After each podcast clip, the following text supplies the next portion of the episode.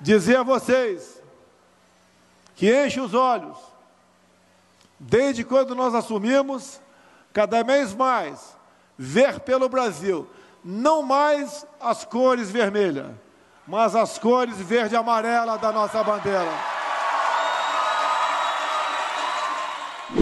Mesmo com a popularidade em baixa na Bahia, ou talvez por causa dela, o presidente Jair Bolsonaro veio ao estado para celebrar os mil dias de governo. A escolha do destino não foi ao acaso, já que o ato aconteceu em Teixeira de Freitas, um dos poucos redutos bolsonaristas por aqui. Feliz do presidente Bolsonaro poder estar aqui pisando em Teixeira de Freitas com tanta coisa boa para anunciar e com quanta coisa boa que já foi feito pelo Brasil e pela nossa Bahia.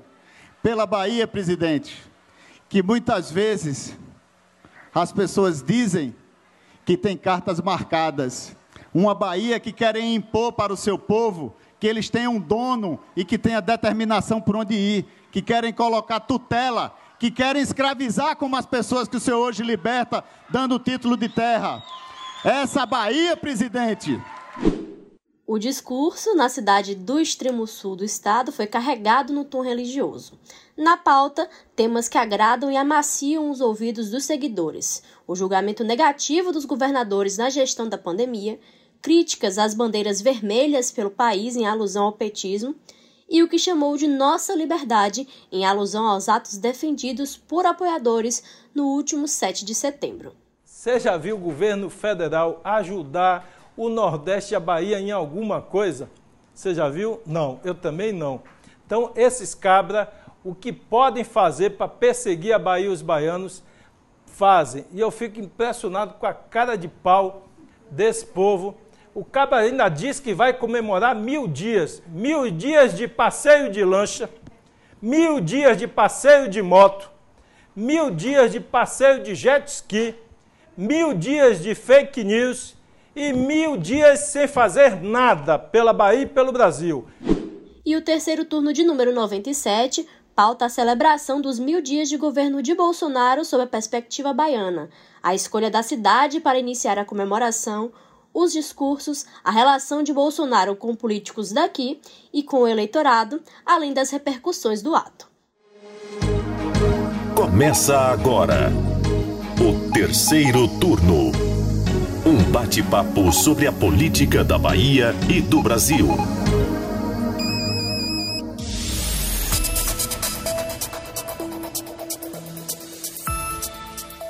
Eu sou Jade Coelho e integram a bancada virtual na gravação remota do podcast de política do Bahia Notícias, junto comigo, os repórteres do site Mari Leal.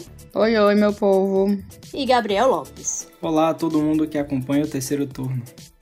Bom, começou pelo Nordeste e mais especificamente aqui na Bahia, o roteiro de entregas dos mil dias de governo que o presidente Jair Bolsonaro fará nas cinco regiões do país.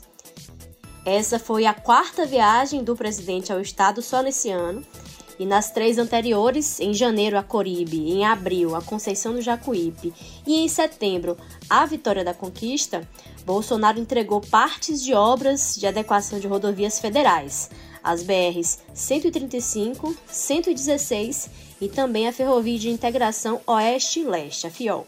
No ato dessa semana, a inauguração foi da Estação Cidadania, entrega de títulos de propriedades rurais e a duplicação de pequenos trechos das BR 101 e 116, mesmo que essa última rodovia não passe pela cidade. Mas dessa vez a escolha do destino faz total sentido politicamente, ou talvez não. Fala pra gente isso daí, Mari.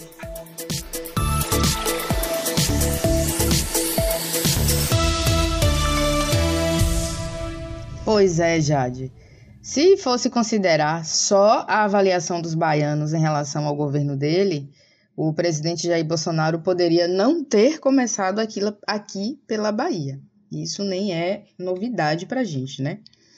E só para a gente é, constatar essa máxima, o último levantamento do Instituto Paraná Pesquisas, de, de agosto, né, mostrou que 62,7% da população da Bahia desaprova a administração do presidente Jair Bolsonaro. Aqueles cuja avaliação da gestão do presidente é positiva são 32,7%. A pesquisa mostrou também que para 10,7% dos entrevistados, a administração do presidente é ótima, enquanto 12,2% consideram boa. 20% entende como regular, 9,8% ruim e 46,2% péssima. Só que talvez seja exatamente por isso, né? Talvez, né?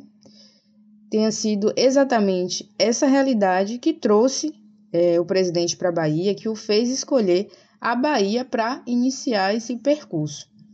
Um, um vídeo publicado né, pelo Palácio do Planalto no dia do, dos eventos, ou do grande evento, exaltava todas as mudanças e supostas melhorias da qualidade de vida do baiano a partir de ações do governo Bolsonaro nesses mil dias. O vídeo tem um tom positivo do início ao fim, com gente feliz, aparentemente sem crise, sem dificuldade né, para pagar as contas e ainda forçou um dialeto baiano, mas que ficou bem fajuto. E aí, só para a gente acrescentar aqui, entre as ações citadas nesse VT, né, produzido e publicado pelo Palácio do Planalto, estão a entrega de 33 mil moradias, que é resquício ainda daquele projeto né, do, do antigo Minha Casa Minha Vida. Ainda a entrega de títulos de terra a 9,5 mil agricultores. Cita ainda 40 mil campo alegrenses que tiveram acesso à água, né? Aí a gente está falando em relação aos munícipes da cidade de Campo Alegre, aqui no interior da Bahia. Lembra aí da pavimentação de rodovias, o aeroporto de Vitória da Conquista, que a gente sabe que foi aquele, aquela grande discussão por quem é ou quem era naquele momento o pai do aeroporto de Conquista. Pois é, Mari, você citou aí a questão das pesquisas e tudo mais, mas quanto à escolha da cidade em si, foi uma decisão acertada. E aqui a gente volta um pouco no tempo, lá para as eleições de 2018, quando o Bolsonaro foi eleito presidente para poder entender isso. É, Bolsonaro formou maioria de votos em apenas quatro municípios aqui da Bahia. Foram eles Luiz Eduardo Magalhães, Itapetinga, Buerarema e Teixeira de Freitas, que é a pauta aqui da nossa conversa principal. Nas outras 413 cidades, Fernando Haddad, o então candidato do PT, venceu nas urnas e, na maioria, com mais de 60% dos votos válidos um, valor expressivo aí. Em Teixeira, a diferença entre o presidente eleito e o candidato petista foi de pouco mais de 1.300 eleitores. Ainda assim, diante de todo esse cenário, a cidade é considerada um reduto bolsonarista. Lá, Bolsonaro foi recebido pelo prefeito Marcelo Belitardo, é um prefeito de primeiro mandato e podemos considerar um outsider da política, como a gente costuma dizer. Ele é do democrata GSM Neto, que a gente sabe que tem questões com o presidente da República, ultimamente tem feito um grande esforço para descolar a imagem dele da imagem de Bolsonaro, e não é segredo para ninguém, é, assumidamente, Neto quer concorrer ao governo da Bahia. A gente tem acompanhado as agendas de Neto pelo interior e ele tem viajado com frequência. Só falta declarar mesmo essa pré-candidatura, né? É. Estamos aguardando esse momento, né? Pois é, mas voltando aqui à questão do DEM, eu queria chamar a atenção de uma coisa, né? Porque é, apesar desse esforço de ACM Neto para descolar a imagem dele da do presidente Jair Bolsonaro, o que se sabe é que não há aí nenhum tipo de orientação do presidente do Democratas em relação a como os filiados devem lidar com o presidente da República. Aparentemente, as críticas de Neto são dele e não do partido, né? Tanto que o DEM vive aí um pouco nessa dicotomia. Né? Tem integrantes do partido no alto escalão do governo Bolsonaro, tem os ministros Onyx Lorenzoni, Tereza Cristina, Teve Mandetta, que a gente sabe como acabou, mas enfim, esteve lá, né? Além de ter figuras importantes do partido que são também é, reconhecidamente bolsonaristas. E aí, como exemplo, a gente tem o governador de Goiás, Ronaldo Caiado. E aí, trazendo para a realidade aqui da Bahia, vamos citar aqui o prefeito de Salvador, Bruno Reis, que é afiliado político de ACM Neto, foi vice-prefeito na, na, no mandato de ACM Neto É, Bruno, mesmo com umas críticas pontuais que faz ao presidente, principalmente em relação à gestão da pandemia, enfim, ele sempre diz que está aberto ao diálogo e também a receber Jair Bolsonaro por aqui. Inclusive, nessa semana ele chegou a reiterar isso. Enfim, né? Mas voltando aqui para esse evento mesmo que aconteceu aqui essa semana, é, eu considero que é importante também a gente é, apontar as personalidades políticas que marcaram presença nessa celebração aí do governo. Então, o evento contou com a presença de agentes da política local e nomes também aí do cenário nacional. Então, estavam lá os, o ministro da Infraestrutura, né, o Tarcísio de Freitas, que sempre acompanha né, essas ações. Ainda o ministro do Trabalho e Previdência do Brasil, o Onyx Lorenzoni. E, claro, o ministro da Cidadania, João Roma, que está licenciado, mas que é deputado federal pela Bahia e que a gente até já comentou aqui em algumas oportunidades que é o responsável por essa intensificação da agenda de Bolsonaro no estado. É apontado também como o provável terceiro nome da disputa aqui na Bahia. E vale também registrar, estavam lá ao lado, ao lado realmente, ao lado de Bolsonaro, o ex-presidente, né, o impeachmentado Fernando Collor de Mello, que tem aí renascido das cinzas nesse das governo. cinzas a fênix e e da Bahia, a gente é, conseguiu observar lá a presença de alguns deputados federais. Então, a gente é, confirmou o Cláudio Cajado, que é do PP, que a gente sabe que o PP faz aí essa, essa dupla, duplo apoio, né? No, no federal é apoio irrestrito a Bolsonaro, aqui na Bahia tem algumas questões, então essas figuras do PP aí podem a depender da situação, está tanto em agendas de Rui como agendas de Bolsonaro. São aquelas figuras Bolso-Rui, né? Pois é, exatamente. Que a gente volta e meia comenta aqui. Gente, eu amo essa expressão, gente. Sempre que eu tiver oportunidade, eu vou trazer isso para o debate, porque eu acho incrível como eles conseguem esse equilíbrio, ao menos ao, ao, que deveria ser um equilíbrio de estar com Bolsonaro nacionalmente, mas estar fechado com o PT no estado, sabe? Eles não veem problema não, viu, Jade? São evoluídos, saíram da visão dicotômica. pois é. Já falaram algumas vezes que não vem problema. Trabalham agora na base da integração. Mas só para acrescentar aqui os nomes, além de Cláudio Cajado, o João Gabacelar, que é do PL, Márcio Marinho, que é do Republicanos, Elmar Nascimento, que é do DEM, e Thalita Oliveira, que ainda é do PSL. Só lembrar que esses dois já podem ser considerados aí é, filiados ao União Brasil, que é o novo nome aí escolhido para a junção DEM-PSL e foi divulgado hoje aí, na quarta-feira, que é o dia que a gente está gravando.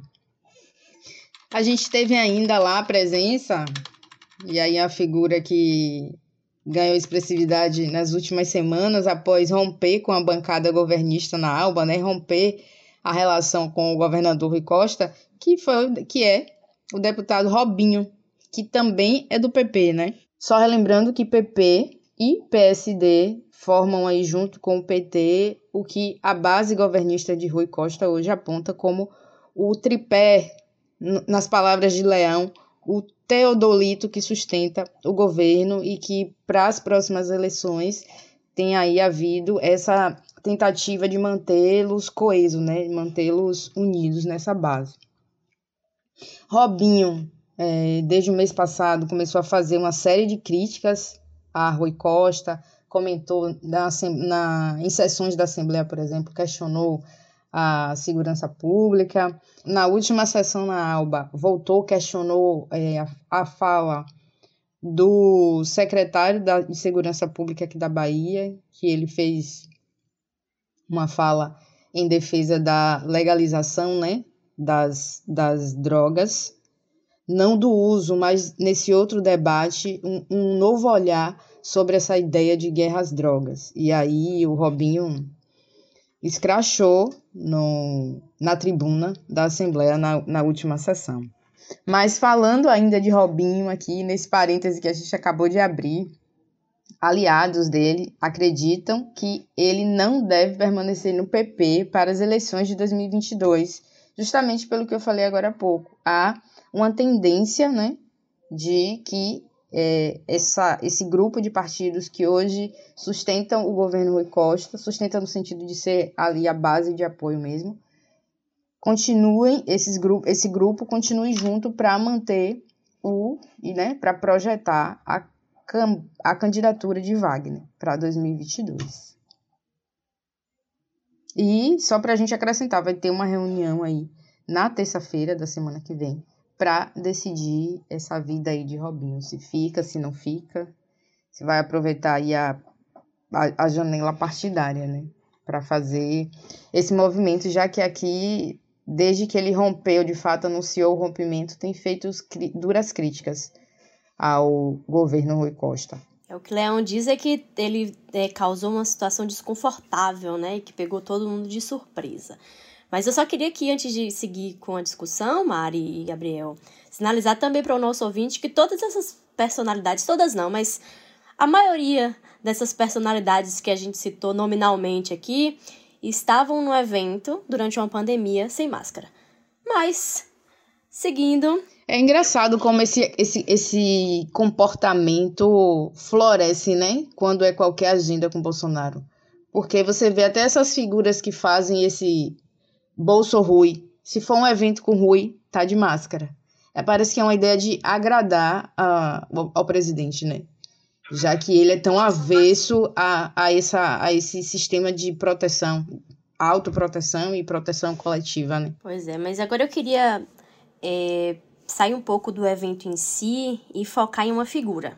Queria que a gente falasse de João Roma, que a gente até já falou aqui, né, que ele quanto de, desde que assumiu como ministro da Cidadania, tem intensificado a agenda de Bolsonaro aqui no estado, tem vindo representar o presidente em alguns atos também. Bolsonaro já disse que Roma é o homem dele aqui no estado. E o que se fala no campo das possibilidades ainda é que Roma deve, deve sair candidato ao governo da Bahia para ser uma alternativa e um meio para que Bolsonaro tenha palanque aqui no estado nas eleições do ano que vem. Eu entendi um pouco esse ato em Teixeira de Freitas meio que uma campanha. Dá para bater o martelo? Não dá. Mas foi a impressão que me deixou, né, ao acompanhar o ato. Você, você é bem boazinha, né, Jade? Meio. Meio é realmente uma boa forma de definir. Pois é. Mas enfim, falando de campanha de palanque, né?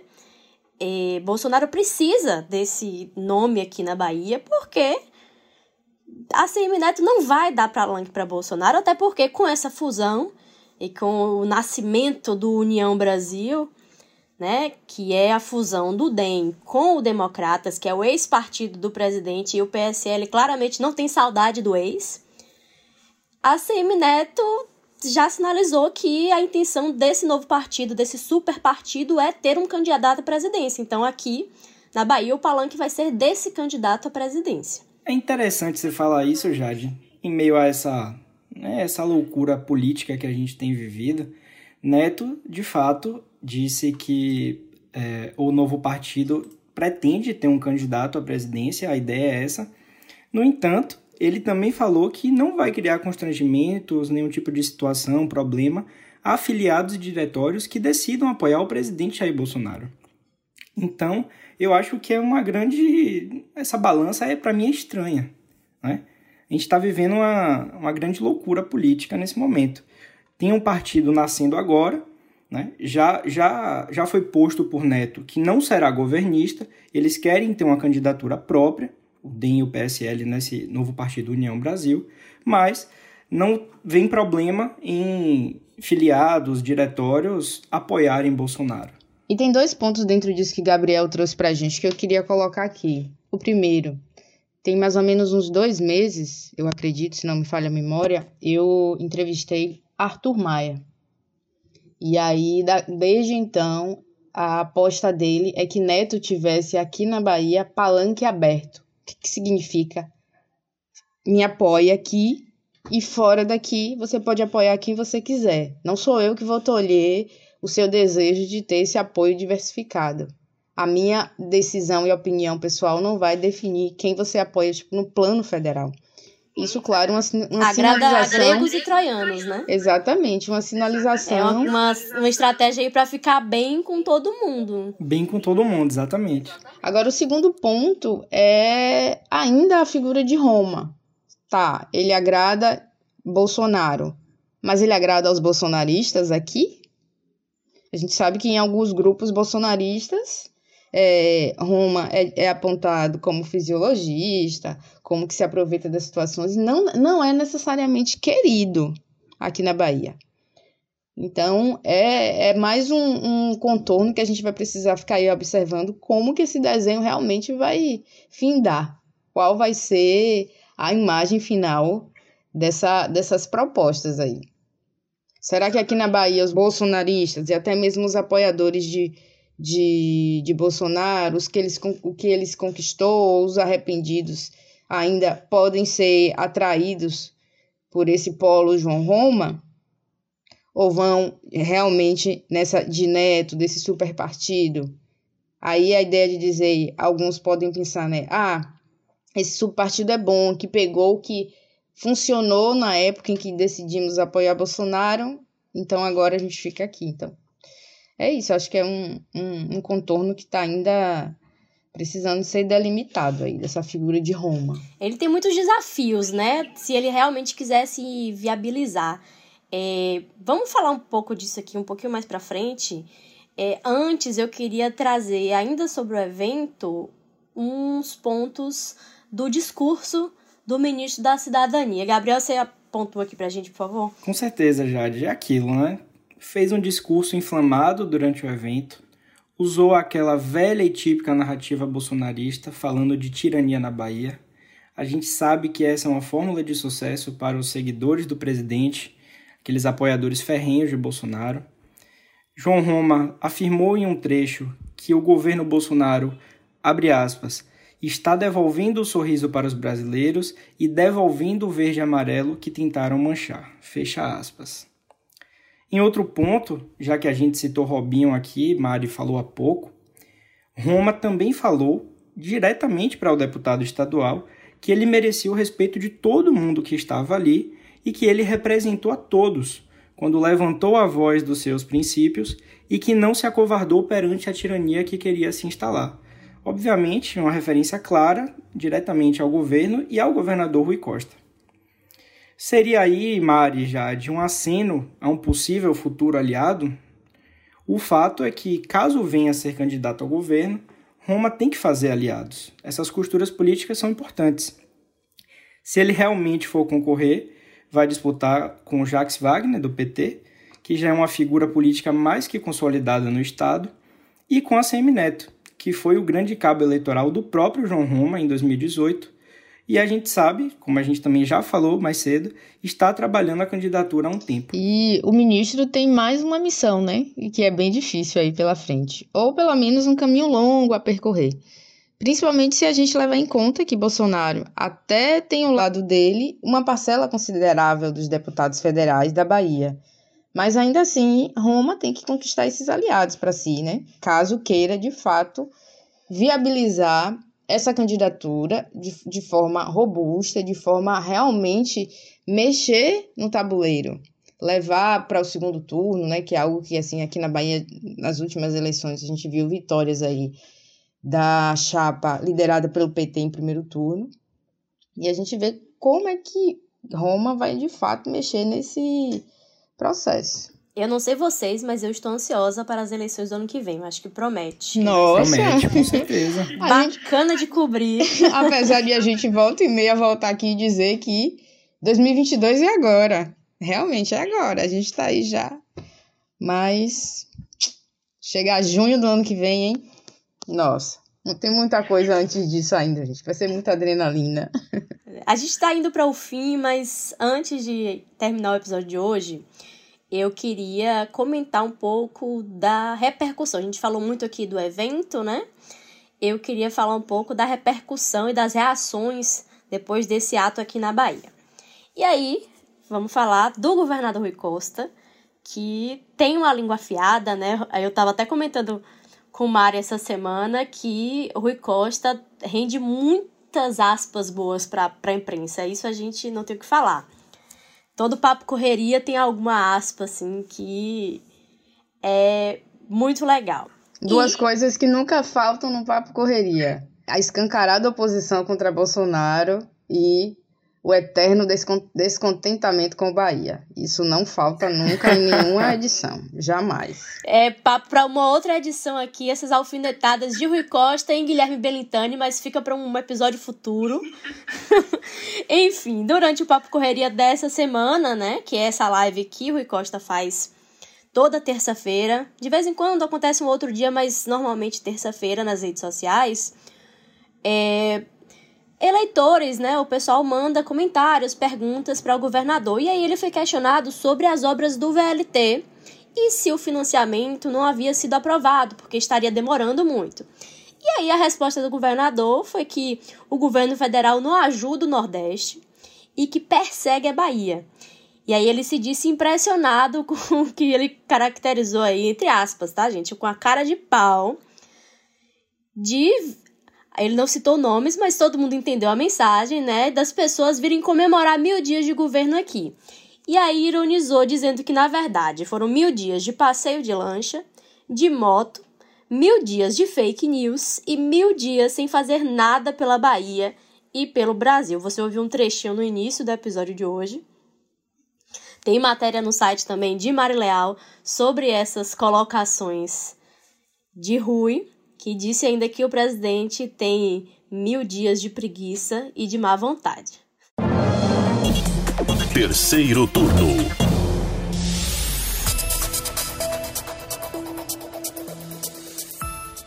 E assim a gente vai chegando ao fim. A gente está sempre querendo a sua opinião, então deixe seu comentário nas redes sociais usando a hashtag Terceiro Turno BN. Valeu, Mari e Gabriel, pela parceria de sempre e até semana que vem. Um abraço, pessoal. Até a próxima sexta. E só para reforçar, conversem com a gente lá pelas redes sociais, tá? É isso aí, abraço pessoal. Comenta pra gente o que, é que vocês estão achando, o que, é que vocês acham desses mil dias do governo Bolsonaro e a escolha de Teixeira de Freitas aqui, a passagem do presidente. Um abraço, até semana que vem.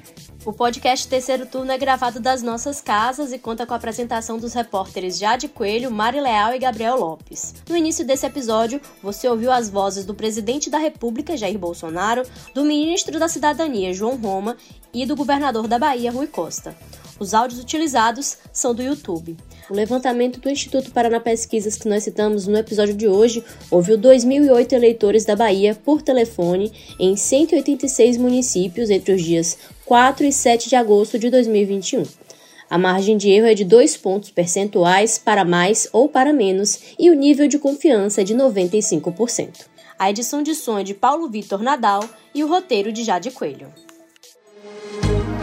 Você ouviu o terceiro turno, o seu podcast semanal sobre a política da Bahia e do Brasil.